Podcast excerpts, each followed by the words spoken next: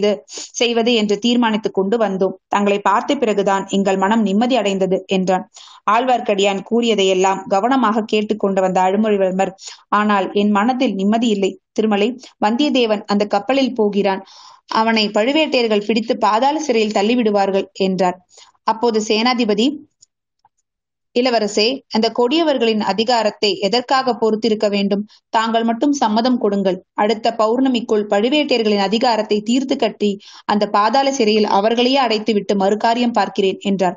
ஐயா என் தந்தையின் விருப்பத்திற்கு விரோதமாக நான் அணுவளவும் நடந்து கொள்வேன் என்று தங்கள் கனவிலும் எதிர்பார்க்க வேண்டாம் என்றார் இளவரசர். இந்த சமயத்தில் குதிரை ஒன்று வேகமாக வரும் சத்தம் கேட்டு எல்லோரும் திரும்பி பார்த்தார்கள். சற்று தூரத்திலேயே அந்த குதிரை நின்றது. முகக்கயிறு ஆசனம் ஒன்றுமில்லாமல் அந்த குதிரை மேல் ஏறி வந்தவள் ஒரு ஸ்திரீ என்று அறிந்ததும் அனைவரும் வியப்படைந்தார்கள். இத்துடன் அத்தியாயம் நாற்பத்தி ஏழு முடிந்தது. நாற்பத்தி எட்டாம் அத்தியாயம். களபதியின் மரணம். குதிரை மீது வந்த பெண்மணி யார் என்பது இளவரசருக்கு உடனே தெரிந்து கொள்ளும் குதிரை நின்ற இடத்தை நோக்கி அவர் விரைந்து சென்றார். அவருடன் பூங்குழலியும் போனார். மற்றவர்களும் சற்று தூரத்தில் தயங்கி தயங்கி போனார்கள். ஊமையாகி அதற்குள் குதிரையிலிருந்து இறங்கி விட்டார் பின்னால் கூட்டாக வந்தவர்கள் கவலையுடன் பார்த்துவிட்டு பூங்குழலியிடம் சமிஞ்சை பாசையில் ஏதோ சொன்னார். பெரியம்மா காட்டில் ஏதோ அதிசயத்தை காத்திருக்கிறாள் அந்த இடத்திற்கு நம்மை வரும்படி அழைக்கிறாள் என்றார். இளவரசர் அக்கணமே போவதென்று தீர்மானித்து விட்டார்.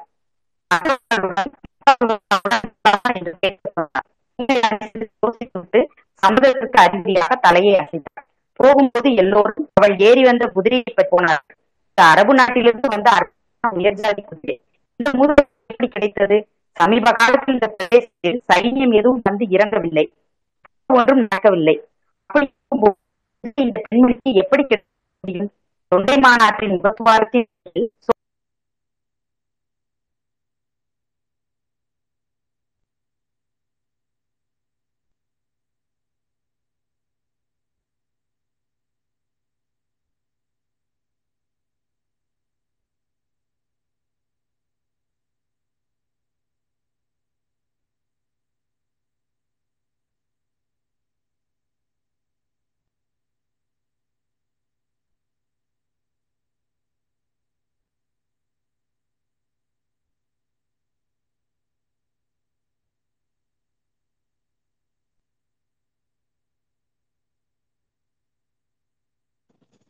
ஜெகதமம் லைன்ல இருக்கீங்களா?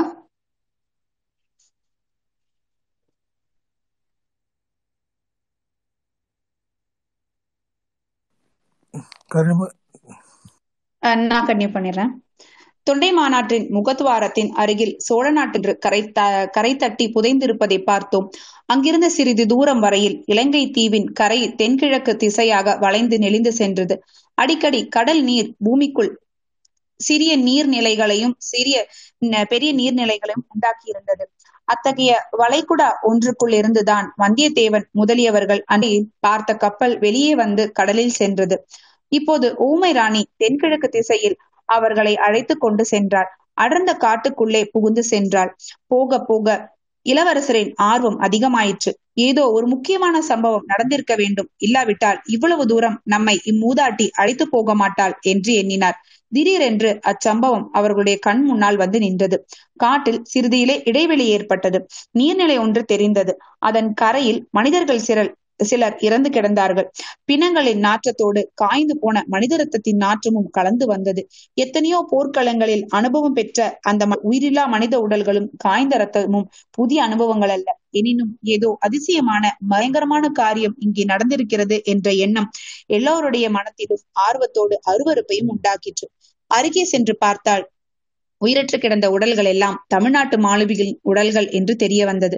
சீக்கிரம் சீக்கிரம் யாருக்காவது இன்னும் உயிர் இருக்கிறதா என்று பாருங்கள் என்று இளவரசர் கூவினார்.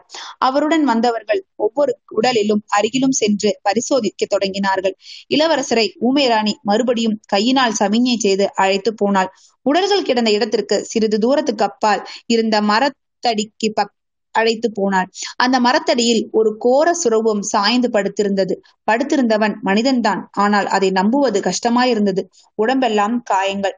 மண்டையில் பட்டிருந்த காயங்களிலிருந்து ரத்தம் முகத்தில் வழிந்து மிக பயங்கரம் பயங்கரமாக செய்திருந்தது. ஒவ்வொரு கணமும் மரணத்தை எதிர்பார்த்து கொண்டிருந்த அம்மனிதனுடைய முகத்தில் இளவரசரை கண்டதும் மலர்ச்சியின் சீரிய அறிகுறி தோன்றியது. அவன் வாய் திறந்து ஏதோ பேச முயன்றான். ஆனால் அவன் வாயிலும் ரத்தமாயிருந்தபடியால் அவனுடைய முகத்தின் கோரம் அதிகமாயிற்று. இளவரசர் பரபரப்புடன் அவன் அருகில் போய் உட்கார்ந்தார். சீக்கிரம் தண்ணீர் கொண்டு வாருங்கள் என்று கத்தினார். அம்மனிதன் வேண்டாம். வேண்டாம் இளவரசரே சற்று முன்னால் நான் இந்த பெண்மணி தண்ணீர் கொடுத்தாள். இவள் அச்சமயம் வராதிருந்தால் இதற்குள் என் உயிர் பிரிந்திருக்கும் ஐயா. தங்களுக்கு துரோகம் செய்ய வந்ததின் பலனை இங்கேயே அனுபவித்து விட்டேன். மறு உலகில் இதற்காக மறுபடியும் கடவுள் என்னை தண்டிக்க மாட்டார் என்றான். இளவரசர் அவன் குரலை கேட்டதும் முகத்தை உற்று பார்த்தார். ஆ தளபதி! அந்நாளில் சேனை தலைவனை தளபதி என்று அழைப்பது போல் மரக்கல தலைவனை களபதி என்று அழைத்தார்கள். இது என்ன பேச்சு? இதெல்லாம் எப்படி நடந்தது? எனக்கு நீர் என்ன துரோகம் செய்ததாக செய்வதற்காக வந்தீர்? அதை நான் நம்பவே முடியாது என்றார். ஐயா தங்கள் உத்தம குண குணத்தின் அப்படி சொல்கிறீர்கள். பழுவேட்டையர்களின் சொற்படி தங்களை சிறைப்படுத்தி கொண்டு போக வந்தேன். இதோ கட்டளை என்று சொல்லி மடியிலிருந்து ஓலையை எடுத்து கொடுத்தான். சாகுந்தருவாயில் இருந்த களபதி ஓலையை க கண்ணோட்டமாக இளவரசர் வினாடியில் பார்த்தார். அதில் உமது துரோகம் என்ன? சக்கரவர்த்தியின் கட்டளையை தானே நிறைவேற்ற வந்தீர்? இதை அறிந்து நானே விரைந்து ஓடி வந்தேன். அதற்குள் இந்த விபரீதங்கள் எப்படி நேர்ந்தன? சீக்கிரம் சொல்லுங்கள். சீக்கிரம் சொல்லத்தான் வேண்டும். இல்லாவிட்டால் அப்புறம் சொல்லவே முடியாது என்றான் களபதி பிறகு அவன் அடிக்கடி தட்டு தடுமாறி பின்வரும் வரலாற்றை கூறினான். சக்கரவர்த்தியின் கட்டளையை பெற்றுக்கொண்டு களபதி இரண்டு கப்பல்களுடன் நாகப்பட்டினத்திலிருந்து கிளம்பினான். அந்த வேலை அவனுக்கு பிடிக்கவில்லை தான். ஆயினும் சக்கரவர்த்தியின் கட்டளையை மீற முடியாமல் புறப்பட்டான். புறப்படும் போது பழுவேட்டையர்கள் அவனிடம் கண்டிப்பாக சில கட்டளைகளை இட்டிருந்தார்கள். அதாவது இலங்கை அடைந்ததும் தனியான இடத்தில் கப்பல்களை நிறுத்தி கொண்டு இளவரசர் எங்கே இருக்கிறார் என்று முதலில் தெரிந்து கொள்ள வேண்டும். பிறகு அவரை நேரில் சந்தித்து சக்கரவர்த்தியின் ஓலையை கொடுக்க வேண்டும். அதற்கு மேனாதிபதி கொடும்பாளூர் வேளாருடைய இந்த செய்தி தெரியக்கூடாது. இளவரசரிடம் கட்டளையை கொடுத்த பிறகு அவராக வந்தால் சரி இல்லாவிட்டால் பலவந்தமாக சிறைப்படுத்தியாவது கொண்டு வர வேண்டும். இவ்விதம் சொல்லி தங்கள் அந்தரங்க ஆட்கள் சிலரையும் பழுவேட்டையர்கள் களபதியுடன் சேர்த்து அனுப்பினார்கள். களபதி மனத்தில் பெரிய பாரத்துடனேயே புறப்பட்டு வந்தான். அவன் கீழிருந்த கப்பல் மாலுமிகளின் பலருக்கு எதற்காக இலங்கை போகிறோம் என்று தெரியவில்லை. இதனால் அவனுடைய மனவேதனை அதிகமாயிருந்தது. அவர்களிடம் எப்படி சொல்வது என்று தயங்கினான். கப்பல்களை தொண்டை மாற்றா மாநாட்டின் முகத்துவாரத்தில் கொண்டு போய் நிறுத்திய பிறகு களபதி இன்னும் சில மாலுமிகளோடு காங்கேசன் துறைக்கு போனான். இளவரசர் அப்போது எங்கே இருக்கிறார் என்று வருவதற்காகத்தான். தென்னிலங்கையின் உட்பகுதியில் இளவரசர் பிரயாணம் செய்து கொண்டிருப்பதாக காங்கேசன் துறையில் தெரிந்து கொண்டு திரும்பி வந்தான். களபதி திரும்பி வருவதற்குள்ளேயே மாலுமிகளுக்கு விஷயம் தெரிந்துவிட்டது. பழுவேட்டையர்களின் அந்தரங்க ஆட்கள் சிலர் இருந்தார்கள் அல்லவா? அவர்கள் முகம் பிரஸ்தாபமாகிவிட்டது. களபதி திரும்பி வந்ததும் மாலுமிகள் கூட்டமாக சேர்ந்து கொண்டு களபதியிடம் கேட்டார்கள் பொன்னியின் செல்வரை சிறைப்படுத்திக் கொண்டு போகவா நாம் வந்திருக்கிறோம்? என்று வினவினார்கள். களபதி உண்மையை கூறினார் நாம் ராஜாங்க சேவையில் இருப்பவர்கள் சக்கரவர்த்தியின் கட்டளையை நிறைவேற்ற வேண்டியவர்கள் என்றான். எங்களால் அது முடியாது. இது சக்கரவர்த்தியின் கட்டளையும் அல்ல பழுவேட்டையர்களின் கட்டளை என்றார்கள். பின்னே நாங்கள் என்னத்தான் செய்ய போகிறோம் போகிறீர்கள்? மாந்தோட்டம் சென்று இளவரசருடன் சேர்ந்து கொள்ளப் போகிறோம். மாந்தோட்டத்தில் இளவரசர் இல்லையே. இல்லாவிடில் சேனாதிபதி கொடும்பாளூர் வேற அறிவும் களபதி அவர்களுக்கு எவ்வளவோ சொல்லி பார்த்தும் பயனில்லை. களபதியுடன் நிற்பதற்கும் பழுவேட்டையர்களின் அந்தரங்க ஆட்கள் உள்பட சுமார் பத்து பேர் தான் சம்மதித்தார்கள். பத்து பேரை வைத்துக் கொண்டு இருநூறு பேரை என்ன செய்ய முடியும்? சரி அப்படியானால் இப்போதே போய் தொலையுங்கள். பின்னால் வருகிறதையும் அனுபவித்துக் கொள்ளுங்கள். என்னால் இயன்ற வரையில் என் கடமையை நான் செய்வேன் என்றான் களபதி.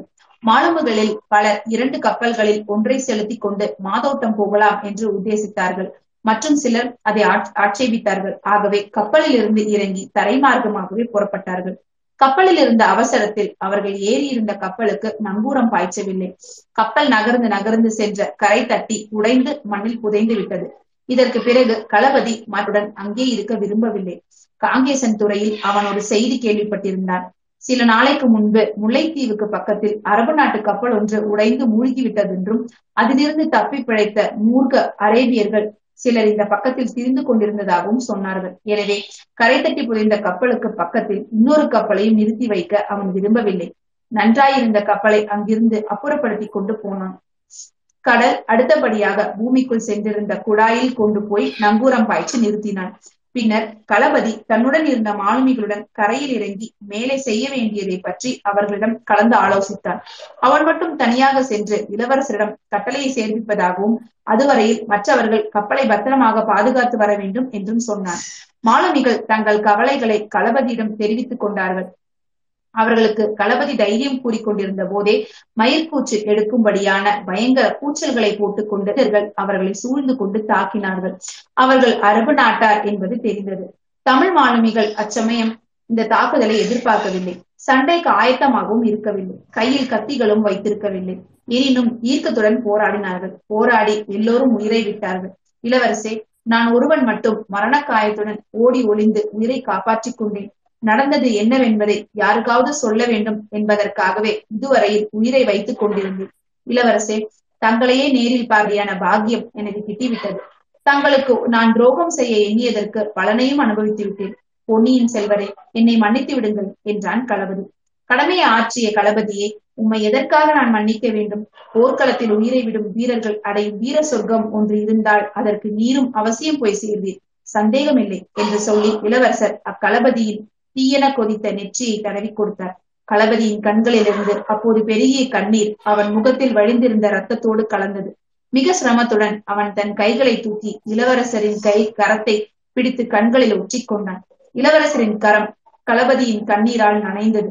அவருடைய கண்களிலும் கண்ணீர் துளிர்த்தது. சிறிது நேரத்திற்கெல்லாம் களபதியின் உயிர் அவன் உடலை விட்டு பிரிந்தது.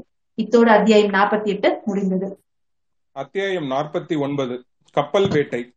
தளபதியின் உடலையும் மாண்டு போன மற்ற மாலுமிகளின் உடலை உடல்களையும் சேர்த்து உலர்ந்த மரக்கட்டைகளை அடுக்கி தகனம் செய்தார்கள். தீமூட்டி எரியத் தொடங்கிய போது இளவரசர் முகத்தில் கண்ணீர் பெருகிக் கொண்டிருப்பதை சேனாதிபதி பூதி விக்ரமகேசரி கவனித்தார். ஐயா இந்த பாதகர்களின் சாவுக்காகவா கண்ணீர் விடுகிறீர்கள்? தங்களை சிறைப்படுத்த வந்த துரோகிகளுக்கு கடவுளே தக்க தண்டனை அளித்து விட்டார். தாங்கள் ஏன் வருந்த வேண்டும்? என்றார். சேனாதிபதி துரோகிகள் அல்ல. இவர்களுடைய மரணத்துக்காகவும் நான் வருத்தப்படவில்லை. சோழ நாட்டுக்கு இவ்வளவு பொல்லாத காலம் வந்துவிட்டதே என்று வருந்துகிறேன் என்றார். பொல்லாத காலம் பழுவேற்றையர்களுடனேயே வந்துவிட்டது. இப்போது புதிதாக ஒன்றும் வரவில்லையே? புதிதாகத்தான் வந்திருக்கிறது. தளபதியின் கட்டளையை கப்பல் மாலுமிகள் மீறுவது என்று வந்துவிட்டால் அதை காட்டிலும் ராஜ்யத்துக்கும் கேடு வேறு என்ன இருக்க முடியும்? சேனாதிபதி இது ஒரு சிறிய அறிகுறிதான். இதை போலவே சோழ சாம்ராஜ்யம் எங்கும் பிளவுகள் ஏற்படுமோ என்று அஞ்சுகிறேன். அப்படி ஏற்பட்டால் விஜயாலய சோழர் அஸ்திவாரமிட்ட இந்த மகாராஜ்யம் சின்னாபின்னமாகிவிடுமே. இந்த கேடு என்னாலேயே மகாபாரத கதை கேட்டிருக்கிறேன். துரியோதனன் பிறந்தபோது நரிகளும் ஊழையிட்டன என்று பாரதம் சொல்லுகிறது. நான் பிறந்தபோதும் அப்படி நரிகளும் நாய்களும் பயங்கரமாக ஊழையிட்டிருக்க வேண்டும் என்றார் இளவரசர். ஐயா தாங்கள் இந்த உலகில் ஜனித்தபோது என்னென்ன நல்ல சகுனங்கள் ஏற்படலாமோ அவ்வளவும் ஏற்பட்டன. தங்கள் ஜாதகத்தை கணித்த சோதிடர்கள் போதும் சேனாதிபதி போதும். இந்த பேச்சை கேட்டு கேட்டு என் காது புளித்து விட்டது. என் ஜாதக விசேஷம் இருக்கட்டும். நாம் பிரிய வேண்டிய காலம் வந்துவிட்டது. சேனாதிபதி தங்களை கேட்டுக்கொள். இந்த கப்பல்களில் இருந்து களபதியின் கட்டளையை மீறிச் சென்ற மாலுமிகள் தங்களிடம் வந்தால் தாங்கள் அவர்களை சேர்த்துக் கொள்ளக்கூடாது. உடனே சிறைப்படுத்தி அவர்களை தஞ்சைக்கு அனுப்ப வேண்டும். இளவரசே களபதி கூறியதை மட்டுமே நாம் கேட்டோம். மாலுமிகளின் கட்சி என்னவென்று நாம் கேட்கவில்லை. ஒரு பக்கத்து பேச்சை மட்டும் கேட்டு எப்படி தீர்மானிக்க முடியும்? அது நீதிக்கும் தர்மத்துக்கும் உகந்ததா? தாங்கள் என்னுடன் வாருங்கள். அந்த மாலுமிகள் வந்ததும் அவர்கள் சொல்வதையும் கேட்டு முடிவு செய்யுங்கள். ஐயா அது சாத்தியமில்லை. தாங்கள் உசிதம் போல் செய்யுங்கள். நான் இனி ஒரு கணமும் இங்கே தாமதிக்க முடியாது. உடனே புறப்பட வேண்டும். படகுக்காரன் எங்கே? என்று கேட்டார். எங்கே புறப்பட வேண்டும் இளவரசே? படகுக்காரன் எதற்கு? இதை பற்றி தாங்கள் கேட்கவும் வேண்டுமா? வந்தியத்தேவனை ஏற்றிச் செல்லும் கப்பலுக்குத்தான் நானும் போக வேண்டும். அந்த வீராதி வீரன் எனக்காக அரேபியர் வசப்பட்ட கப்பலில் ஏறி பயங்கரமான அபயத்துக்கு உள்ளியர் உள்ளாயிருக்கிறான். அவனை நான் கைவிட்டு விடக்கூடுமா? ஏற்கனவே நான் செய்துள்ள பாவங்கள் போதாதென்று சிநேக துரோகம் வேறு செய்ய வேண்டுமா? ஐயா தாங்கள் ஒரு பாவமும் நான் அறிந்து செய்ததில்லை. தாங்கள் சொன்னாலும் உலகம் ஒப்புக்கொள்ளாது. வந்தியத்தேவன் வெறும் முரடன். முன் யோசனை சிறிதும் இல்லாதவன். அவனாக வருவித்துக் கொண்ட அபாயத்துக்கு தாங்கள் எப்படி பொறுப்பாக முடியும்? இதில் சுகம் என்ன? இளவரசே எங்கிருந்தோ தெரிகெட்டு வந்த ஒரு வாலிபனை தாங்கள் சிநேகிதன் என்று கொண்டாடுவதே எனக்கு பிடிக்கவில்லை. சமநிலையில் உள்ளவர்கள் அல்லவோ சிநேகிதர்களாக முடியும். சேனாதிபதி வீண் பேச்சில் காலங்கடத்த நான் விரும்பவில்லை. அவன் என் சிநேகிதன். இல்லாவிட்டாலும் நன்றி என்பதாக ஒன்று இருக்கிறதல்லவா? வள்ளுவர் முதல் பெரியோர்கள் அனைவரும் சொல்லி சோழ குலத்தார் நன்றி மறவாதவர்கள் என்ற புகழ் என்னால் கெட்டுப்போக விடமாட்டேன். இந்த வினாடியே புறப்பட்டு சென்று அந்த கப்பலை தேடி பிடிப்பேன். எப்படி புறப்படுவீர்கள்? எங்கே தேடுவீர்கள் இளவரசே? நீங்கள் வந்த படகில் ஏறிக்கொண்டு புறப்படுவேன். முயலை வைத்துக் கொண்டு புலி வேட்டையாட முடியுமா? ஆழ்கடலில் செல்லும் மரக்கலத்தை இச்சிறிய படகில் ஏறி துரத்து முடியுமா பிடித்த பிறகுதான் என்ன செய்வீர்கள்? படகில் ஏறிப்போனவன் போனவன் படகில் ஏறிப்போவேன். படகு உடைந்தால் மரக்கட்டையை பிடித்து நீந்தி கொண்டு போவேன். வந்தியத்தேவனை ஏற்றிச் செல்லும் கப்பல் ஏழு கடல்கள் சென்றாலும் துரத்தி கொண்டு போய் பிடிப்பேன். பிடித்த பிறகு என் நண்பனை காப்பாற்ற முடியாவிட்டால் நானும் அவனோடு உயிரையாவது விடுவேன். படகுக்காரன் எங்கே? இவ்விதம் சொல்லிக்கொண்டே இளவரசர் நாலாபுரமும் திரும்பி பார்த்தார். படகுக்காரனுடன் ஒரு பக்கமாக நின்று பூங்குழலி பேசிக் கொண்டிருந்ததை கவனித்தார். அருகில் ஊமை மூதாட்டியும் நின்றாள். அவர்கள் இருந்த இடத்தை நோக்கி விரைந்து போனார். சமீபத்தில் சென்றதும் பூங்குழலி கண்ணில் நீர் ததும்ப அப்படகுக்காரனுடன் ஆத்திரமாக ஏதோ பேசிக் கொண்டிருந்தாள் என்று தெரிந்தது. ஆகா இது என்ன? இன்னொரு உட்கலகமா? என்றார் இளவரசர். படகுக்காரன் திடீரென்று இளவரசர் காலில் விழுந்தான். இளவரசே தெரியாமல் பாதகம் செய்துவிட்டேன். பணத்தாசையால் செய்துவிட்டேன். மன்னிக்க வேண்டும் என்று கதறினான். இது என்ன? பூங்குழலி எல்லோருமாக சேர்ந்து என்னை பைத்தியமாக்கி விடு விடுவார்கள் போலிருக்கிறதே. நீயாவது விஷயம் என்னவென்று சொல்லக்கூடாதா? இளவரசே இத்தனை நேரம் சொல்ல வெட்கப்பட்டு கொண்டு சொல்லவில்லை. இவன் என் தமதற்காக வந்த இரண்டு பாவிகளையும் இவன்தான் கோடிக்கரையிலிருந்து படகில் ஏற்றிக்கொண்டு வந்தான். அவர்கள் சொற்படியேதான் இவன் இதுவரை இங்கே காத்து கொண்டிருந்தான். அவர்களை மறுபடியும் படகில் ஏற்றி நாம் பார்த்த கப்பலில் கொண்டு போய் விட்டானாம். தங்கள் நண்பரும் அதிலேதான் ஏறி இருக்கிறார் என்றாள். பிரபு என்னை வெட்டி கொன்று விடுங்கள். அவர்கள் அத்தகைய துஷ்டர்கள் என்று எனக்கு தெரியாது. தெரிந்திருந்தால் செய்திருக்க மாட்டேன். என்னை தங்கள் கையாலேயே கொன்றுவிடுங்கள் என்றான் படகுக்காரன். அப்பனே இச்சமயம் உன் உயிர் எனக்கு விலை மதிப்பில்லாத பொருள். வா போகலாம். அந்த கப்பலிலேயே என்னையும் கொண்டு போய் ஏற்றிவிடு. எனக்கு நீ செய்த கெடுதலுக்கு அதுதான் அதுதான் பரிகாரம். புறப்படு போகலாம் என்றார் இளவரசர். கடற்கரையோரத்தில் சென்றதும் கரையில் கிடந்த படகை படகோட்டி தண்ணீரில் இழுத்து விட்டான். இளவரசர் கடலை கூர்ந்து பார்த்து கொண்டிருந்தார். அதோ கப்பல் இன்னும் தெரிகிறது. பிடித்து விடலாம் என்றார். சேனாதிபதியும் தூரத்தில் தெரிந்த கப்பலை கூர்ந்து பார்த்தார். இளவரசே பழம் நழுவி பாழில் விழுந்தது போல் ஆயிற்று என்றார். என்ன என்ன? தங்களிடம் இருந்து கூட நல்ல வார்த்தை வருகிறதே. நம் கண்ணுக்கு தென்படுவது தாங்கள் நினைக்கிறபடி வந்தியத்தேவனை ஏற்றிச் செல்லும் கப்பல் அல்ல பார்த்திபேந்திரனுடைய கப்பல். திரிகோண மலைப்பக்கம் இருந்து வருகிறது. நாம் இருக்கும் திசையை நோக்கி வருகிறது. தெரியவில்லையா? ஆம் ஆம். அப்படியானால் மிகவும் நல்லதாய் போயிற்று. பார்த்திபேந்திரர் வேறு ஏதோ நோக்கத்துடன் வருகிறார். ஆயினும் நல்ல சமயத்தில் வருகிறார். சிங்கத்தை கொண்டே சிறுத்தையை வேட்டையாடலாம். ஆனால் அந்த கப்பல் இங்கே வரும் வரையில் நான் காத்திருக்கப் போவதில்லை. படகில் சிறிது தூரம் சென்று எதிர்கொள்கிறேன். இளவரசி தங்களுடன் படகில் வருவதற்கு ஐயா ஒருவரும் எண்ணியதில்லை இங்கேயே நின்றால் எனக்கு பெரிய உதவி செய்ததாக எண்ணிக்கொள்வேன். திருமலை உன்ன உனக்கு கூடத்தான் சொல்கிறேன். உனக்கும் தான் கடல் என்றால் தயக்கமாயிற்றே. ஆம் ஐயா நானும் பின் பின்தங்குவதாகவே இருந்தேன். இலங்கை தீவில் இருக்கும் வரையில் தங்களை பார்த்துக் கொள்ளும்படிதான் எனக்கு கட்டளை. முதன் மந்திரி மதுரையில் இருக்கிறார். அவரிடம் போய் இங்கு நடந்தவற்றை சொல்ல வேண்டும். அப்படியே செய். பூங்குழலி நீயும் இங்கே நிற்க வேண்டியதுதான். உன் தமையனை பற்றி கவலைப்படாதே. நான் பார்த்துக் கொள்கிறேன். நீ வந்த படகை எங்கேயோ விட்டிருப்பதாக சொன்னாய் அல்லவா அதில் ஏறி என் உன் வழியில் போகலாம். நீ எனக்கு செய்த உதவியை என்றும் மறக்க மாட்டேன். ச கண்ணீர் துடைத்துக்கொள் பார்க்கிறவர்கள் என்ன நினைத்துக் கொள்வார்கள்? இவ்வாறு கூறிவிட்டு இளவரசர் ஊமியராணியின் அருகில் சென்று அவளுடைய பாதத்தை தொட்டு வணங்கப் போனார். அந்த மூதாட்டி அவரை தடுத்து நிறுத்தி உச்சி முகர்ந்து ஆசிர்வதித்தாள். அடுத்த நிமிஷம் இளவரசர் கடலில் ஆயத்தமாக நின்ற படகில் பாய்ந்து ஏறிக்கொண்டார். கரையில் இருந்தவர்கள் படகை பார்த்து கொண்டே நின்றார்கள். இளவரசரும் போகின்ற படகில் படகிலிருந்து அவர்களை பார்த்து கொண்டிருந்தார். எல்லோரையும் பொதுவாக பார்த்தாலும் அவருடைய கண்கள் பூங்குழலியின் கண்ணீர் வழிந்த முகத்திலேயே நிலைத்து நின்றது. அதிசயம் அதிசயம். தூர விலகி போக போக உருவங்கள் சிறியனவாக வேண்டுமல்லவா? கரையில் இருந்த மற்றவர்களின் உருவங்கள் சிறிய சிறியனவாகித்தான் வந்தன. ஆனால் பூங்குழலியின் முகம் மட்டும் வரவர பெரிதாகிக் கொண்டே இருந்தது. இளவரசரின் அருகில் நெருங்கி வந்து கொண்டே இருந்தது. இளவரசர் உடம்பை சிலிர்த்து கொண்டார். கண்களை வேறு பக்கம் திருப்பினார். முதல் நாள் இரவு கண்ட கனவில் ஒரு நிகழ்ச்சி அவர் மணக்கண் முன் வந்தது. இளைய பிராட்டி குந்தவை தம்பி உனக்காக இங்கே வானதி காத்திருக்கிறாள் என்பதை மறந்து விடாதே என்று கூறிய மொழிகள் கடல் அலைகளின் இரைச்சலுக்கிடையில் தெளிவாக அவருடைய காதில் கேட்டன. இத்துடன் நாற்பத்தி ஒன்பதாம் அத்தியாயம் நிறைவு பெறுகிறது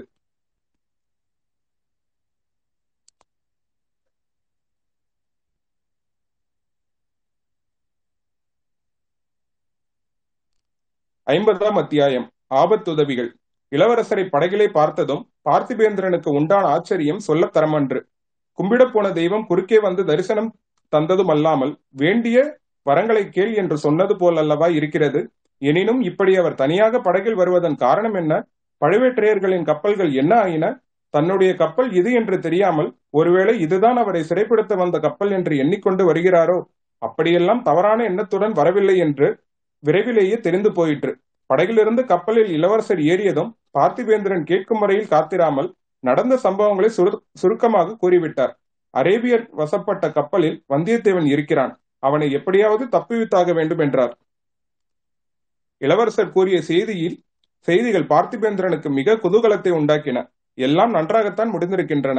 அந்த முரட்டு பிள்ளை இவ்வளவு பதட்டமாக காரியம் செய்திருந்தால் இன்னும் நன்றாயிருக்கும். ஆயினும் அவனை அயல் அயல்நாட்டினரிடம் அயல் காட்டிக் கொடுத்து விடக்கூடாது. அந்த கப்பல் வெகு தூரம் போயிருக்க முடியாது. எப்படியும் தூரத்தில் பிடித்து விடலாம் என்றான். பிறகு தளபதியை கூப்பிட்டு விவரத்தை கூறினான். அதை பற்றி என்ன கவலை? காற்று இப்படியே அனுகூலமாக அடித்துக் கொண்டிருந்தால் சாயங்காலத்துக்குள் பிடித்து விடலாம். நம்மை மீறி அந்த கப்பல் எங்கே போய்விடப் போகிறது? கோடிக்கரை சென்று பிறகு கடற்கரையோரமாகத்தானே போக வேண்டும் என்றான் தளபதி. ஆனால் வாயு பகவானுடைய திருவுள்ளம் வேறு விதமாயிருந்தது. வர வர காற்றின் வேகம் குறைந்து வந்தது. உச்சிவேளை ஆனதும் காற்று அடியோடு நின்று விட்டது கடல் அலை என்பதே இன்றி அமைதி அமைதி அடைந்திருந்தது. சொல்ல முடியாத புழுக்கம் சூழ்ந்தது. சூரிய பகவான் வானத்தில் ஜோதி பிழம்பாக விளங்கி கடல் மீது தீயை பொழிந்தார். கடல் நீர் தொட்டு பார்த்தால் சுட்டிராதுதான். ஆயினும் கடலை பார்க்கும்போது தண்ணீரை தண்ணீர் கடலாக தோன்றவில்லை. நன்றாய் காய்ச்சி கொதித்த புகையெழும்பும் எண்ணெய் கடல் போல் தோன்றியது. சூரிய கிரணங்கள் நேரே பிரதிபலித்த இடங்களில் உருக்கிய அக்னி கடலாகவும் காணப்பட்டது. கப்பல் அசையவில்லை. பாய்மரங்களில் இருந்து எல்லா பாய்களும் நன்றாக விரிக்கப்பட்டிருந்தன. பயன் என்ன? அலை ஓசை நின்றது போல் பாய்மரங்கள் சடபடவென்று அடித்துக் கொள்ளும் ஓசையும் நின்றுவிட்டது. பாய்மரங்களும் தூண்களும் குறுக்கு விட்டங்களும் அசையும் போது ஏற்படும் கரமுற சத்தமும் இல்லை. கப்பல் கடலை கிழித்துச் செல்லும் ஓசையும் இல்லை. உண்மையில் அந்த நிசப்தம் சகிக்க முடியாத வேதனையை அளித்தது. அத்துடன் இளவரசரின் உள்ளத்தில் வந்தியத்தேவனை பற்றிய வேதனையும் மிகுந்தது. இப்படி காற்று நின்று கப்பலும் அடியோடு நின்றுவிட்டதே இப்படியே எத்தனை நேரம் இருக்கும்? காற்று எப்போது மறுபடி வரும்? அந்த கப்பல் தப்பித்துக் கொண்டு போய்விட கேட்டார் இளவரசர். பார்த்திபேந்திரன் நாவாயின் நாயகனை நோக்கினார். இப்படியே இப்படியே காற்று அடியோடு ஓய்ந்திருக்க முடியாது. சுழிக்காற்று எங்கேயோ உருவாகி கொண்டிருக்கிறது. நம்மை ஒதுக்கி விட்டுவிட்டு அப்பால் போனாலும் போய்விடும். நம்மை சுழிக்காற்று தாக்கினாலும் தாக்காவிட்டாலும் கடல் சீக்கிரத்தில் கொந்தளிக்கப் போவது நிச்சயம். இப்போது இவ்வளவு அமைதி கொண்டிருக்கிறதல்லவா?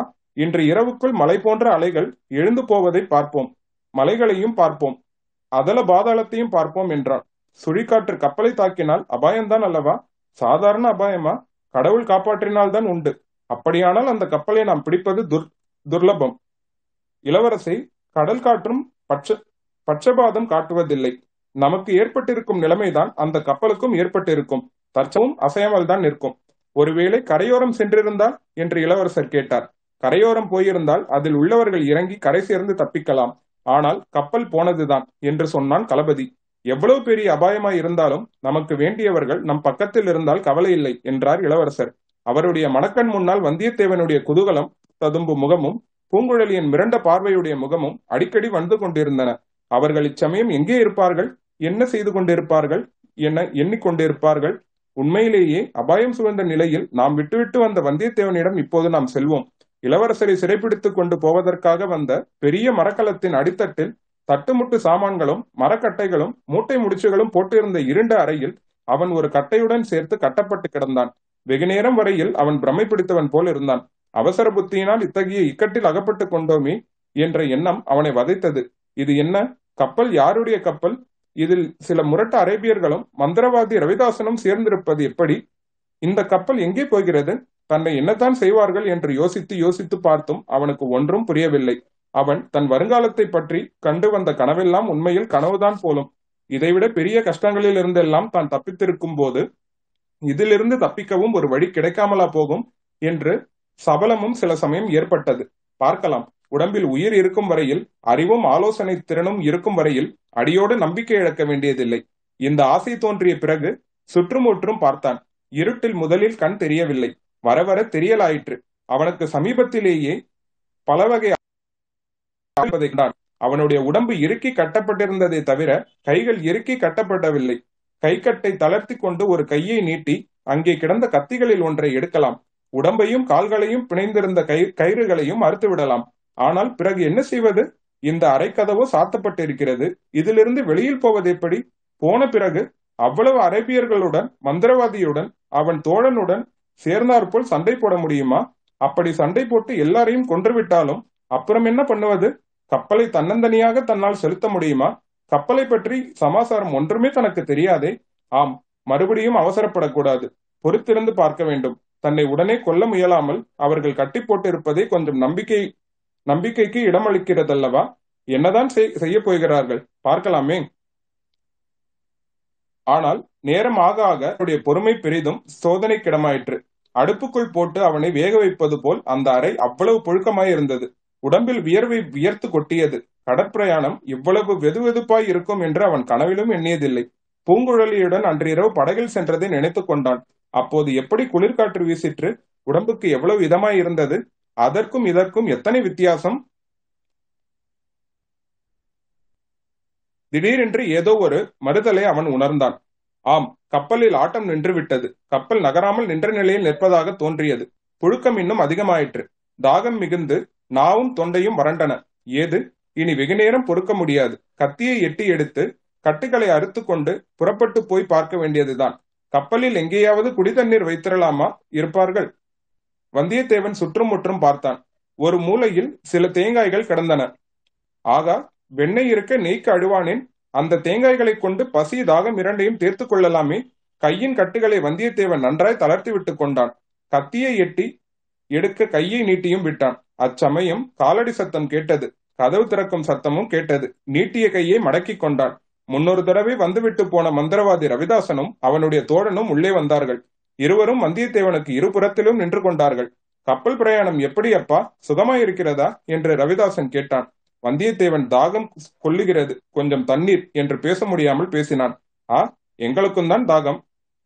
அந்த பாவிகள் கப்பலில் தண்ணீர் வைக்கவில்லையே என்றான் ரவிதாசன். காளிக்கு எல்லாரையும் விட அதிக தாகமாய் இருக்கிறது ரத்த தாகம் என்றான் இன்னொருவன். வந்தியத்தேவன் திரும்பி அவனை உற்று பார்த்தான். என்னை ஞாபகம் இல்லையா தம்பி? மறந்து விட்டாயா கடம்பூர் அரண்மனையில் குறவை கூத்துக்கு பிறகு தேவராளன் வந்து வெறியாட்டம் ஆடினானே. காளித்தாய் பலி கேட்கிறாள். ஆயிரம் வருஷத்து அரசகுல ரத்தம் கேட்கிறாள் என்று ஆவேசம் வந்து சொன்னானே. ஆ இப்போது ஞாபகம் வருகிறது. நீதான் அந்த தேவராளன் என்று வந்தியத்தேவன் முணுமுணுத்தான். ஆமாம் நான் தான் ஆயிரம் வருஷத்து அரசகுமாரனை காளிக்கு பலி கொடுக்கலாம் என்றுதான் இலங்கைக்கு வந்தோம். அது சாத்தியப்படவில்லை. அந்த வீர வைஷ்ணவனை வைகுண்டத்துக்கு அனுப்ப பார்த்தோம். அதுவும் முடியவில்லை. நீயாவது வலுவில் வந்து சேர்ந்தாயே. மிக்க சந்தோஷம். இப்போதைக்கு குறுநில மன்னர் குலத்து ரத்தத்தோடு காளி திருப்தி அடைய வேண்டியதுதான் என்றான் தேவராளன். அப்படியானால் ஏன் தாமதிக்கிறீர்கள்? என்று வந்தியத்தேவன் கேட்டான். வீர வாலிபனாகிய உன்னை கண்ட இடத்தில் பலி கொடுத்து விடலாமே? பலி கொடுத்து விடலாமா? கரை சேர்ந்த பிறகு எல்லா பூசாரிகளையும் கொண்டாடி அல்லவா பலி கொடுக்க வேண்டும்? முக்கியமாக பூசாரிணி வர வேண்டுமே? பூசாரிணி யார்? யார் என்று உனக்கு தெரியாதா? பழுவூர் இளையராணிதான். வந்தியத்தேவன் சிறிது யோசித்துவிட்டு உங்களுக்கு உண்மையில் அத்தகைய எண்ணம் இருந்தால் உடனே கொஞ்சம் தண்ணீர் கொடுங்கள். இல்லாவிடில் இங்கேயே தாகத்தினால் செத்து போவேன் என்றான். தண்ணீர் இல்லையே தம்பி நீதான் மந்திரவாயாயிற்றே. நன்றாக சொன்னாய் மந்திரம் போட்டு இருக்கிறேன் பார். இப்போது கப்பல் அசையாமல் நிற்கிறது தெரிகிறதல்லவா? இரவுக்குள் சுழிக்காற்று அடிக்கப் போகிறது மழையும் வரும். மழை வந்தால் எனக்கு என்ன பயன்? நீங்கள் மேல்தட்டில் இருப்பீர்கள் நான் இங்கே. நீயும் மேல்தட்டுக்கு வரலாம் நாக்கை நீட்டி நீர் அருந்தி தாகத்தை போக்கிக் கொள்ளலாம். நாங்கள் சொல்லுகிறபடி கேட்பதாயிருந்தால் என்ன சொல்லுகிறீர்கள்? அந்த அரேபிய பிசாசுகளை சமுத்திரராஜனுக்கு பலி கொடுக்க வேண்டும் என்று சொல்லுகிறோம். ஏன்? அவர்கள் கலிங்க நாட்டுக்கு இந்த கப்பலை கொண்டு போக வேண்டும் என்கிறார்கள். நாங்கள் கோடிக்கரையிலாவது நாகப்பட்டினத்திலாவது இறங்க வேண்டும் என்கிறோம். அவர்கள் ஆறு பேர். அதோடு பெரும் முரடர்களாய் இருக்கிறார்களே. அவர்களில் மூன்று பேர் தூங்குகிறார்கள். மற்ற மூன்று பேர் உறங்கி வழிகிறார்கள். நாம் மூன்று பேரும் தூங்குகிற மூன்று பேரையும் வேலை தீர்த்து விட்டால் அப்புறம் தங்கு தடையின்றி மிச்சம் மூன்று பேரை சமாளிக்கலாமே. வந்தியத்தேவன் சும்மா இருந்தான். என்ன தம்பி சொல்கிறாய்? எங்கள் யோசனைக்கு சம்மதித்தால் உன் கட்டை அவிழ்த்து விடுகிறோம். இளவரசரின் முகம் வந்தியத்தேவன் மணக்கண் முன்னால் வந்து நின்றது. ஆம் அவர் இதை ஒப்புக்கொள்ள மாட்டார். தூங்குகிறவர்களை தூங்குகிறவர்களை கொல்லுவதற்கு ஒரு நாளும் உடன்பட மாட்டார். என்னால் முடியாது. தூங்குகிறவர்களை தாக்கிக் கொள்வது நீச்சத்தனம். முட்டாளி சோழ நாட்டு மாலுமிகள் தூங்கிக் கொண்டிருந்த போதுதான் இந்த அரேபியர்கள் அவர்களை தாக்கிக் கொன்றார்கள். மற்றவர்கள் இழிவான செயல் புரிந்தால் நானும் அவ்வாறு ஏன் செய்ய வேண்டும்? சரி உன் இஷ்டம் என்றான் ரவிதாசன். அருகில் கிடந்த ஆயுத கும்பலில் இருந்து ஒரு கூரிய பட்டாக்கத்தியை அவன் எடுத்துக்கொண்டான். தேவராளனோ நுனியில் இரும்பு பூண் கட்டியிருந்த சிறிய உலக்கை போன்ற தடியை எடுத்துக்கொண்டான். இருவரும் அங்கிருந்து சென்றார்கள். ஆனால் அறையின் கதவை சாத்தி வெளியில் தாழ் போடவில்லை. அவர்கள் போன உடனே வந்தியத்தேவன் கையை நீட்டி கத்தி ஒன்றை எடுத்து தன்னை கட்டியிருந்த கயிறுகளை அறுத்து கொண்டான். குதித்து எழுந்து சென்று மூலையில் கிடந்த தேங்காய் ஒன்றை எடுத்து உடைத்தான். இளநீரை வாயில் விட்டு கொண்டான். மிச்சமிருந்த தேங்காய்களை ஒரு சாக்கை போட்டு மூடினான். பிறகு போருக்கு தகுதியான நல்ல வாழ் ஒன்றை கையில் எடுத்துக்கொண்டான். எந்த நிமிஷத்திலும் வெளியில் பாய்ந்து செல்வதற்கு ஆயத்தமாயிருந்தான். கொஞ்ச நேரத்துக்கெல்லாம் தட் தட் என்று இருமுறை சத்தம் கேட்டது. இரு உடல்கள் கடலில் எரியப்பட்டன என்று அறிந்து கொண்டான். உடனே பயங்கரமான பெருங்கூச்சல் கைகலப்பு கத்திகள் மோதும் சப்தம் எல்லாம் மேல் தட்டிலிருந்து வந்தன. வந்தியத்தேவன் கையில் பிடித்த கத்தியுடன் பாய்ந்தோடினான். ரவிதாசனையும் தேவராளனையும் மற்ற நாலு அரேபியர்களும் தாக்கிக் கொண்டிருந்தார்கள். நெருக்கப்பட்டவர்களின் நிலை நெருக்கடியான கட்டத்தை அடைந்திருந்தது. வந்தியத்தேவன் பெருங்கூச்சல் போட்டுக்கொண்டு ஓடினான். அரேபியர்களில் ஒருவன் திரும்பி அவனை தாக்க வந்தான். வந்தியத்தேவனுடைய கத்தி அரேபியனுடைய கத்தியை தாக்கி அது கடலில் போய் விழச் செய்தது. அரேபியனுடைய முகத்தில் ஒரு வெட்டுக்காயத்தையும் உண்டாக்கிற்று. ரத்தம் வழிந்த ஒரு பயங்கர முகத்தையுடைய அரேபியன் கைமுட்டியை ஓங்கிக் கொண்டு வந்தியத்தேவனுடைய மார்பில் குத்த வந்தான். வந்தியத்தேவன் சிறிது நகர்ந்து கொண்டான். அரேபியன் தடால் என்று விழுந்தான். அவன் விழுந்த வேகத்தினால் இடம்பெயர்ந்த பாய்மர குறுக்கு கட்டை ஒன்று அவன் தலையில் படார் என்று விழுந்தது. இன்னொரு அரேபியனோடு வந்தியத்தேவன் சிறிது நேரம் துவந்த யுத்தம் செய்து அவனை கடலில் தள்ளினான். மந்திரவாதி ரவிதாசனும் தேவராளனும் போர்த்திறமை வாய்ந்தவர்கள் அல்ல. ஆகையால் அரேபியர் இருவருடன் தனித்தனி சண்டை போடுவதே அவர்களுக்கு கஷ்டமாய் இருந்தது நேரம் ஆக ஆக களைப்படைந்து வந்தார்கள். அச்சமயம் கடலில் ஏதோ விழுந்த சப்தம் கேட்டு அரேபியர் இருவரும் தங்கள் தோழர்களின் கதி என்னவோ என்று திரும்பி பார்த்தார்கள். அதுதான் சமயம் என்று ரவிதாசனும் தேவராளனும் அவர்களை தீர்த்து கட்டினார்கள். எல்லாம் முடிந்ததும் வெற்றி பெற்ற மூவரும் இளைப்பார உட்கார்ந்தார்கள். அப்பனே நல்ல சமயத்தில் வந்தாய். எப்படி வந்தாய்? என்று கேட்டான் ரவிதாசன். நீ ஏதோ மந்திரம் போட்டாய் போலிருக்கிறது. என்னை கட்டியிருந்த கட்டுகள் தானாகவே அழுந்து விட்டன கையில் இந்த கத்தி வந்து ஏறியது என்றான் வந்தியத்தேவன். உன் தாகம் என்ன ஆயிற்று? தேங்காய் ஒன்று என் தலைக்கு மேலாக வந்தது. அதுவாக உடைத்துக் கொண்டேன் வாயில் கொஞ்சம் இளநீரை ஊற்றியது. ஓகோ நீ வெகு பொல்லாதவன் என்றான் தேவராளன். இருவரும் விழுந்து விழுந்து சிரித்தார்கள். தம்பி உன்னை பரிசோதித்தோம். வேண்டுமென்றே உன் கட்டுகளை தளர்த்தி விட்டிருந்தோம். ஆயுதங்களை பக்கத்தில் வைத்திருந்தோம். தேங்காய்களை உனக்கு தெரியும்படி போட்டிருந்தோம் என்றான் ரவிதாசன். இவையெல்லாம் பொய்யா உண்மையா என்று வந்தியத்தேவனால் தெரிந்து கொள்ள முடியவில்லை. சற்று மௌனமாக இருந்தான். அப்பனே யோசித்து சொல். நீ உயிர் பிழைக்க வேண்டுமா? பிழைத்து கரை சேர்ந்து உன் உற்றார் உறவினர் முகத்தை பார்க்க வேண்டுமா? பொருளும் போகமும் பதவியும் பட்டமும் பெற்று வாழ வேண்டுமா? விருப்பம் இருந்தால் சொல் எங்களுடன் சேர்ந்து விடு இவ்வளவு நலங்களையும் அடையலாம் என்றான் ரவிதாசன். தூங்கிக் கொண்டிருந்த மனிதர்களை கொன்றீர்கள் அல்லவா? என்று வந்தியத்தேவன் கேட்டான். இரண்டு பேரைத்தான் கொல்ல முடிந்தது. மற்றவன் விழித்துக் கொண்டான். நீ முன்னமே எங்களுடன் சேர்ந்திருந்தால் இன்னும் சிறிது சுலபமாய் போயிருக்கும். தூங்கிக் கொண்டிருப்பவர்களை கொல்லுகிறது எந்த தர்மத்தில் சேர்ந்தது? அவ்விதம் செய்ய எப்படி உங்களுக்கு மனம் வந்தது? இந்த கடுகுக்கு நீ பயப்பட்டால் பெரிய பெரிய பூசணிக்காய்களை எப்படி விழுங்குவாய்? எங்களுடன் நீ சேர்வதாயிருந்தால் உங்களுடன் உங்களுடன் என்கிறீர்களே நீங்கள் யார்? ரவிதாசன் தேவராளனை பார்த்து இனி இவனிடம் ரகசியம் தேவையில்லை என்று ரகசியம் தேவையில்லை. ஒன்று இவன் நம்முடன் சேர வேண்டும் அல்லது கடலுக்கு பலியாக வேண்டும். ஆகையால் இவனிடம் எல்லாம் சொல்லிவிடலாமே என்றான். எல்லாவற்றையும் நன்றாய் சொல்லு என்றான் தேவராளன். கேள் தம்பி நாங்கள் வீரபாண்டிய மன்னருடைய ஆபத்துதவிகள். அவரை காத்து நிற்பதற்காக ஆணையிட்டு சபதம் செய்தவர்கள். உங்களால் அது முடியவில்லை. ஆதித்த கரிகாலர் வெற்றி பெற்றார். எப்படி வெற்றி பெற்றார்? ஒரு பெண் பிள்ளையின் மூடத்தனத்தினால் வெற்றி பெற்றார். அவள் தன் மோக வலையின் சக்தியினால் அதிக நம்பிக்கை வைத்திருந்தாள். அந்த சோழக்குள்ள நாகப்பாம்பை தன்னால் படம் எடுத்து ஆடச் செய்ய முடியும் என்று நம்பினாள். பாம்பு படம் எடுத்து ஆடத்தான் ஆடியது. ஆனால் அதன் விஷப்பல்லின் சக்தியை நடுவில் காட்டிவிட்டது. எங்கள் மன்னரின் தலை புழுதியில் உருண்டது. தஞ்சாவூர் வரையில் கொண்டு போனார்கள். தலையை பல்லக்கில் வைத்து ஊர்வலம் விட்டார்கள். ஆகா தஞ்சாவூர் தஞ்சாவூர். அந்த நகரம் அடையப் போகிற கதியை பார்த்து கொண்டிரு தம்பி. இவ்விதம் கூறிய போது ரவிதாசனுடைய சிவந்த அகண்ட கன்றல் கண்கள் மேலும் அகன்று அனலை கக்கின. அவனுடைய உடல் பல்வரிசைகள் ஒன்றோடு ஒன்று உராயும் சப்தம் நரநரவென்று பயங்கரமாய் கேட்டது. தேவராளனுடைய தோற்றமும் அவ்விதமே கோரமாக மாறியது.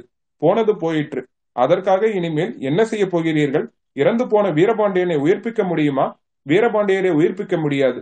அவ்வளவு சக்தி என்னுடைய மந்திரத்துக்கு கூட கிடையாது. ஆனால் அவரை கொன்றவனையும் அவனை சேர்ந்தவர்களையும் பூண்டோடு அழித்து பழிக்கு பழி வாங்குவோம். சோழகுல பாம்பு வர்க்கத்தை குஞ்சு குழந்தைகள் உள்பட நாசம் செய்வோம். எங்களுடன் நீ சேர்கிறாயா இல்லையா? சொல். சோழகுலத்தை நாசம் செய்த பிறகு அப்புறம் என்ன செய்வீர்கள்? எங்கள் மகாராணி யாருக்கு பட்டம் சுட்ட சொல்கிறாளோ அவனுக்கு சுட்டுவோம். மகாராணி யார்? தெரியாதா தம்பி? பழுவூர் இளையராணியாக இப்போது நடிப்பவள் தான் அப்படியானால் மதுராந்தகருக்கு அவனும் ஒரு பாம்பு குட்டிதானே பழுவேற்றையர் ஆ அந்த கிழவனை எங்கள் அரசனாக்குவோன் என்றா நினைக்கிறாய்? அவனுடைய செல்வாக்கையும் பணத்தையும் உபயோகப்படுத்துவதற்காக உங்கள் மகாராணி அவன் வீட்டில் இருக்கிறாளாக்கும் நன்றாக தெரிந்து கொண்டாயே நல்ல யோகசாலினி. வீரபாண்டியனுடைய மரணத்துக்கு காரணம் ஒரு பெண் பிள்ளை என்று சொன்னீர்களே அதுவும் பழுவூர் ராணிதான். போரில் காயம்பட்டு கிடந்த வீரபாண்டியரை தான் காப்பாற்றுவதாக அவள் வாக்களித்தாள். அதை நிறைவேற்றவில்லை. அவளே துரோகம் செய்துவிட்டாள் என்று நினைத்து அவளை உயிருடன் கொளுத்த நினைத்தோம். பழிக்குப்படி வாங்குவதாக எங்களுடன் சேர்ந்து அவளும் சபதம் செய்தபடியால் அவளை உயிரோடு விட்டோம். இன்று வரையில் அவள் வாக்கை நிறைவேற்றி வருகிறாள். ஓ அவளுடைய உதவி மட்டும் இல்லாவிட்டால் நாங்கள் இவ்வளவு செய்திருக்க முடியாது.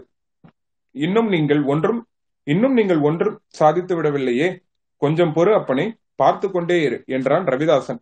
நம்மிடமிருந்து இவன் எல்லாம் தெரிந்து கொண்டான். நாம் கேட்டதற்கு மறுமொழி ஒன்றும் சொல்லவில்லையே என்றான் தேவராளன். தம்பி என்ன எங்களுடன் சேர்கிறாயா? யார் கண்டது?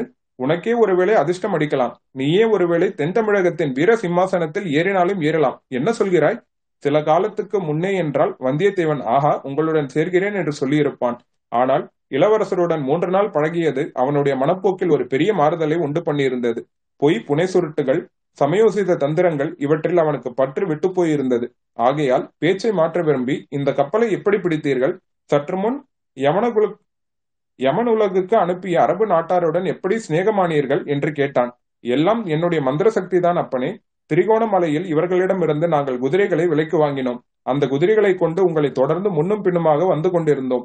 யானை இரவுத்துறையில் இளவரசர் இறங்கி ஓடியதை பார்த்தோம். அவருக்கு முன்னால் இங்கு வந்துவிட தீர்மானித்து குறுக்கு வழியில் வந்து சேர்ந்தோம். இங்கே வந்து பார்த்தால் எங்கள் பழைய சிநேகிதர்கள் இந்த கப்பலை கைப்பற்றி இருந்தார்கள் அவர்கள் ஏறி வந்த கப்பல் முல்லைத்தீவுக்கு அருகில் கரை தட்டி உடைந்து போய்விட்டதாம். இங்கே ஒளிந்திருந்த இந்த கப்பலை கைப்பற்றிக் கொண்டார்கள். கடலோரத்தில் வழிகாட்டுவதற்கு எங்களையும் வருகிறீர்களா என்று கேட்டார்கள். பழம் நழுவி பாலில் விழுந்தது போல் ஆயிற்று. அது எப்படி? அந்த சோழகுலத்து இளநாகம் சோழ சேனாதிபதியுடன் பேசிக் கொண்டிருந்ததை கேட்டோம். எப்படியும் சோழ நாட்டுக்கு அவன் திரும்பி வந்து சேர்வான் என்று அறிந்து கொண்டோம். அது மட்டுமல்ல தம்பி இலங்கையில் ஊமை பெண் பூதம் ஒன்று இருக்கிறது. அந்த பதில் மந்திரம் போட்டு அருள்மொழிவர்மனை காப்பாற்றிக் கொண்டிருந்தது. ஆனால் சோழ நாட்டுக்கு அது வராது. வந்தியத்தேவன் அன்றிரவு அனுராதபுரத்தில் நடந்ததை எல்லாம் நினைத்துக் கொண்டான். ரவிதாசன் திடீரென்று சிரித்தான். இது என்ன சிரிப்பு? எதை கண்டு? என்றான் வந்தியத்தேவன். ஒன்றுமில்லை தம்பி. அந்த அரபு நாட்டாரின் சுபாவத்தை எண்ணினேன். சிரிப்பு வந்தது. இவர்கள் இவ்வளவு முரட்டு மனிதர்கள் அல்லவா? மனிதர்களை கொள்வது வாழைக்காயை அறிவது போன்றது. ஆனால் குதிரைகளிடம் இவர்களுக்கு அளவில்லாத அபிமானம். குதிரைகளின் கால் குழம்பினால் இரும்பு பூண் அடித்துத்தான் அவர்கள் நாட்டில் குதிரைகளை ஓட்டுவார்களாம். நாம் குதிரைகளை வெறுங்காலுடன் ஓடச் செய்கிறோமாம். அதனால் நாம் கருணையற்ற அநாகரிக மிருகங்களுக்கும் அநாகரிக மிருகங்களுக்கும் கேடான மனிதர்களாம். நம்மிடம் குதிரைகளை விற்பதே பாவமாம். இன்று காலையில் என்ன நடந்தது தெரியுமா? சொல்லுங்கள். கப்பலில் எல்லோரும் ஏறிக்கொண்டோம். பாய்மரங்கள் வெறித்தோம். கப்பல் கிளம்பிவிட்டது. அப்போது கரையில் ஒரு குதிரையின் காலடி சத்தம் கேட்டது. அவ்வளவுதான். முல்லைத்தீவில் உடைந்த கப்பலில் இருந்து தப்பி கரையேறிய அவர்களுடைய குதிரைகளில் ஒன்றாயிருக்கலாம் என்று சந்தேகித்தார்கள். அவர்களில் ஒருவன் கப்பலில் இருந்து இறங்கி பார்த்து விட்டுத்தான் வருவேன் என்றான். எங்களையும் அவனுடன் சேர்த்து அனுப்பினார்கள். பிறகு குதிரை அகப்படவில்லை தம்பி நீ அகப்பட்டாய். எவ்வளவு நல்லதாய் போயிற்று பார். இந்த குதிரை பிரியர்களை வேலை தீர்ப்பதற்கு எவ்வளவு சௌகரியமாய் போயிற்று எல்லாம் சரிதான். இந்த பிள்ளை நம்முடைய கேள்விக்கு இன்னும் விடை சொல்லவில்லை என்று ஞாபகப்படுத்தினான் தேவராளன். சொல்லுகிறேன் ஐயா சொல்லுகிறேன். நான் சோழகுல ஏற்றுக்கொண்டவன். ஒரு நாளும் உங்களுடன் சேரமாட்டேன். வேலைக்கார படையை சேர்ந்திருக்கிறாயா? சத்தியம் செய்து கொடுத்திருக்கிறாயா? அதெல்லாம் இல்லை. பின்ன என்ன தயக்கம்? நீ போர் வீரன். எந்த கட்சியில் அதிக அனுகூலம் இருக்கிறதோ அதில் சேர வேண்டியது தானே? சோழ குலத்தாருடன் உறவு பூணுவதற்கு எல்லா சபதங்களை காட்டிலும் பலம் அதிகம் கொண்ட காரணம் தனக்கு இருக்கிறது என்பதை வந்தியத்தேவன் அவர்களிடம் சொல்லவில்லை. இளைய பிராட்டியின் கடைக்கன் பார்வை கடைக்கன் பார்வையையும் முல்லை நிகர் புன்னகையையும் காட்டிலும் சோழ குலத்தாருக்கு உயிரை கொடுக்க வேறு காரணம் வேண்டுமா? அப்புறம் இளவரசரின் இணையில்லா சிநேகம் இருக்கிறது. அவருடன் ஒரு தடவை சிநேகமானவன் மறுபடி மாற முடியுமா? எது எப்படி இருந்தாலும் உங்களுடைய கொலைகார கூட்டத்தில் நான் சேரமாட்டேன் என்றான் வந்தியத்தேவன். அப்படியானால் உன் உயிரை சமுத்திரராஜனுக்கு பலியிட ஆயத்தப்படு என்றான் ரவிதாசன். இத்துடன் ஐம்பத் ஐம்பதாம் அத்தியாயம் நிறைவு பெறுகிறது.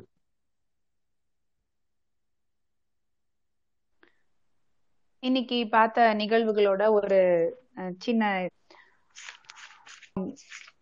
படகுல கிளம்பி ஒரு பக்கம் பயணப்பட்டுட்டு இருக்கிற எல்லாரும் வந்து வேறொரு திசை நோக்கி போகும்போது ஆஹ் அருமொழிவர்மன் வந்து நான் குதிரையில போறது பாதுகாப்பு இல்லை நான் யானைப்பாகன் வேஷத்துல யானையிலேயே பயணப்பட்டிருக்கிறேன் அப்படின்னு சொல்றாரு. அதாவது அவரை கைது செய்யறதுக்கு படுவேட்டையர்களுடைய ஆட்கள் வந்திருக்காங்க அப்படிங்கிற தகவல் தெரிஞ்சு அவர் அதற்கு முன்னால தான் போயிடணும். அவங்க வந்து கைது பண்ற அளவுக்கு இருக்கக்கூடாது. நாமளே அவங்களை சந்திச்சிடணும் அப்படிங்கிற எண்ணத்தோட கிளம்புறாரு.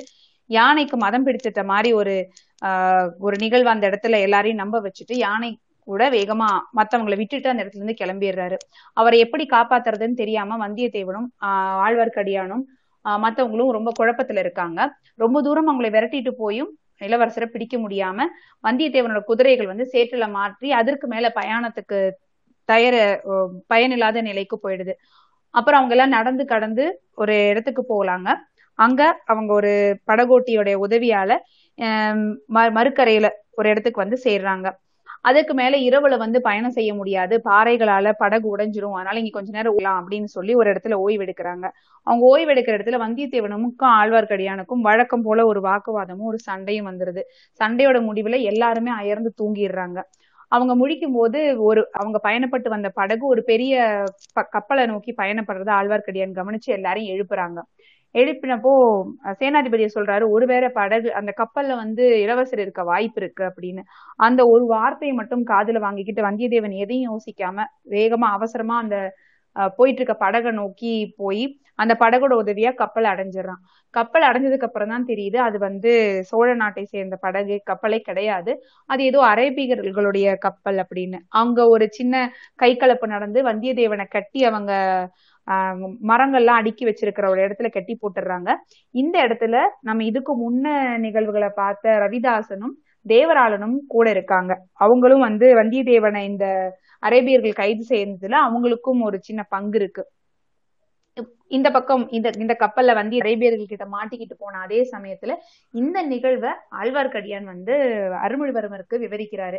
இவங்க பயணப்பட்டு வந்து அருள்மொழிவர்மரை சந்திச்சிடுறாங்க. அந்த இடத்துல இந்த இந்த இதை சொல்றாங்க வந்தியத்தேவன் இந்த மாதிரி போய் மாட்டிக்கிட்டான் அவன் கொஞ்சம் அவசரக்கார பிள்ளை அப்படின்னு. ஆனா அருள்மொழிவர்மருக்கு வந்து அப்படிப்பட்ட ஒரு எண்ணமே கிடையாது. அவனுடைய அந்த சுறுசுறுப்பும் எல்லா விஷயத்திலையும் துடுக்கா செயல்படுற அந்த இதுவும் வந்து அவர் மனசுல நின்றுது.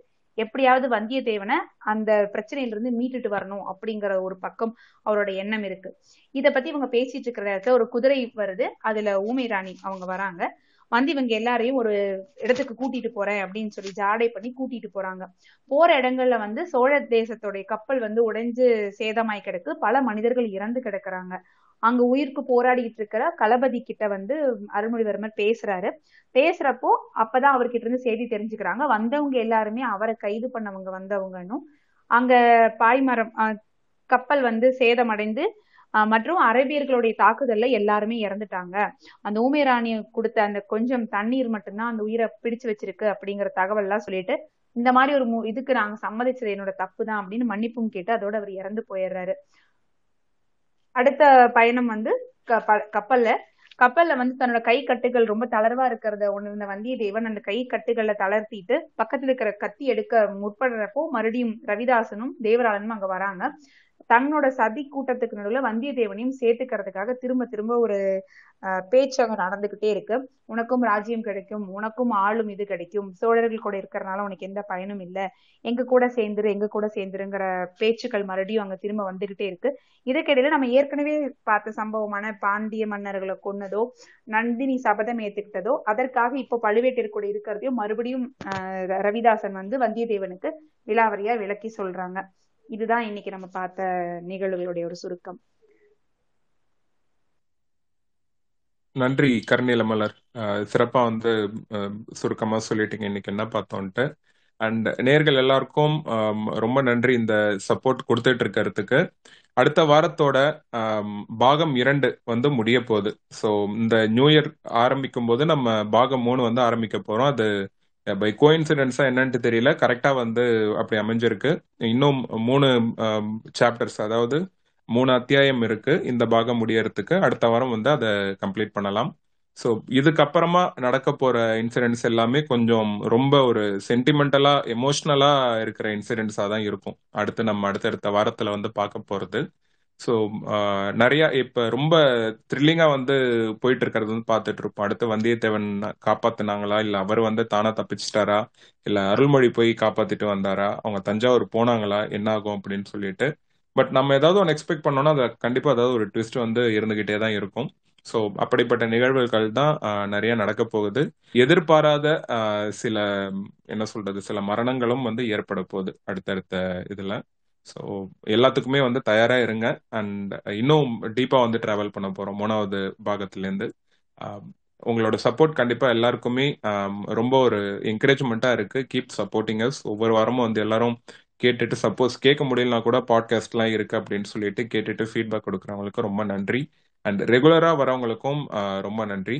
Uh, யாராவது பேசணும்ட்டு விருப்பப்பட்டீங்கன்னா we will give you speaker request ஏன்னா இந்த வாரத்தோட இது வந்து கொஞ்சம் சீக்கிரமாவே இன்னைக்கு முடிஞ்சிருச்சு. ஸோ டிஸ்கஷனுக்கு டைம் இருக்கு கொஞ்சம். Let's have a discussion so பேசணும்ட்டு விருப்பப்படுறவங்க ஸ்பீக்கர் ரெக்வஸ்ட் கேளுங்க. We will give it you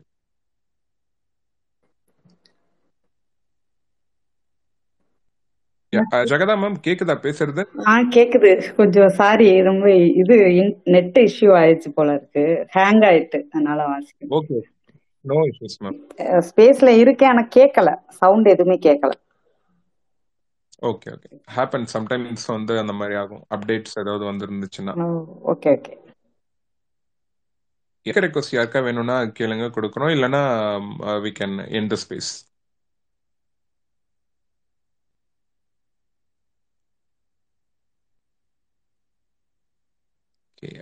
யாருக்கும் ஸ்பீக்கர் ரெக்வஸ்ட் வேணான்ட்டு நினைக்கிறேன் அநேகமா. இது வரைக்கும் யாரும் கொடுக்கல. ஏன்னா உங்களுடைய ஃபீட்பேக்ஸ் வந்து ரொம்ப இம்பார்ட்டன்ட் எங்களுக்கு மேற்கொண்டு படிக்கிறதுக்கு. ஸோ லிசனர்ஸ்ல இருக்கிறவங்க ப்ளீஸ் கிவ் யுவர் ஃபீட்பேக்ஸ் அடுத்து வந்து எப்படிலாம் ஏதாவது இப்போ சப்போஸ் வேகமாக படிக்கிறோம் இல்லை இன்னும் ஏதாவது புதுசாக வந்து எக்ஸ்பெக்ட் பண்ணுறீங்க அப்படின்னா give your feedback it will be helpful for us rats welcome okay postpone பண்ணிக்கலாம். ஓகே ஒரு நிமிஷம். ஒரே நிமிஷம் இருங்க ஒரு ரெக்வஸ்ட் ஒன்று வந்திருக்கு. ஒரு நிமிஷம்.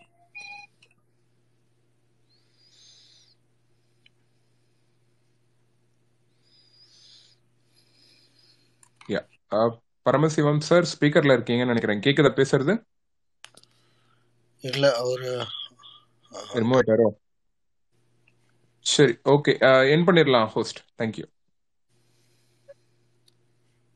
வந்துட்டாரு வந்துட்டாரு. ஒரே நிமிஷம் ஒரே நிமிஷம். Sorry Paramasivam sir hello hello ஆ கேக்குது சார் பேசுங்க. ஆ சொல்லுங்க. வந்துடும் வந்துடும் வேற பாடு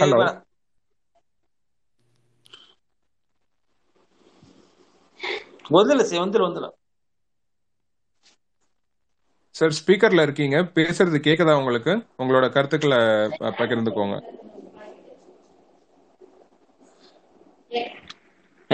ஹலோ? ஆ சொல்லுங்க சார் ஹலோ? நான் பரமசிவம் பேசுறேங்க. இன்னும் கொஞ்சம் ஏற்ற இறக்கத்தோட நல்லா இருக்குங்க அந்த சரித்திர நாவலுக்கு உண்டான ஏற்ற இறக்கங்கள் அந்த சொல்ல ஒரு கதாபாத்திரத்தை பத்தி சொல்லும் போதெல்லாம் கொஞ்சம் அந்த ஏற்ற அந்த மொழிபெயர்ப்புகள்ல சில வார்த்தைகள் எல்லாம் கொஞ்சம் நல்லா ப மனசுல பதிகிற மாதிரி சொன்னா நல்லா இருக்கும்னு எதிர்பார்க்கறேங்க. Sure sir thank you so much கண்டிப்பா. ரொம்ப நன்றி சார் உங்களோட ஆம், கருத்துக்கு. ஆம், இதை நாங்க மேற்கொண்டு அதான் படிக்கிறதுக்கு இந்த மாதிரி நீங்க சொல்லும் போது தான் வந்து எங்களுக்கு தெரியும். என்ன பிழை பண்றோம்? என்ன இன்னும் நல்லா மெருகேத்தலாம் அப்படின்றதெல்லாம். ஸோ உங்களை மாதிரி நீங்க சொல்லும்போது வி வில் ஒவ்வொரு வாரமும் வந்து நாங்க அதை கரெக்ட் பண்ணிக்க ட்ரை பண்றோம். தேங்க்யூ சார் வேற யாராவது பேசுறீங்களா?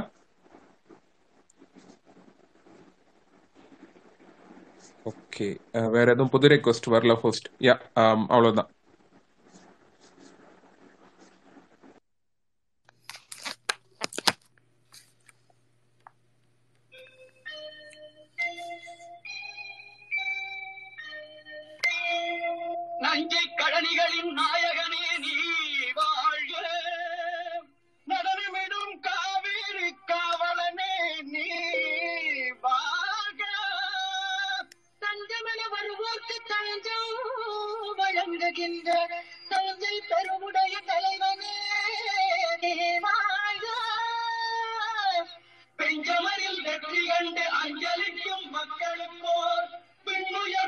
ಕೋಗಿಲು ತಂದೆ ವೀರರಾಜರ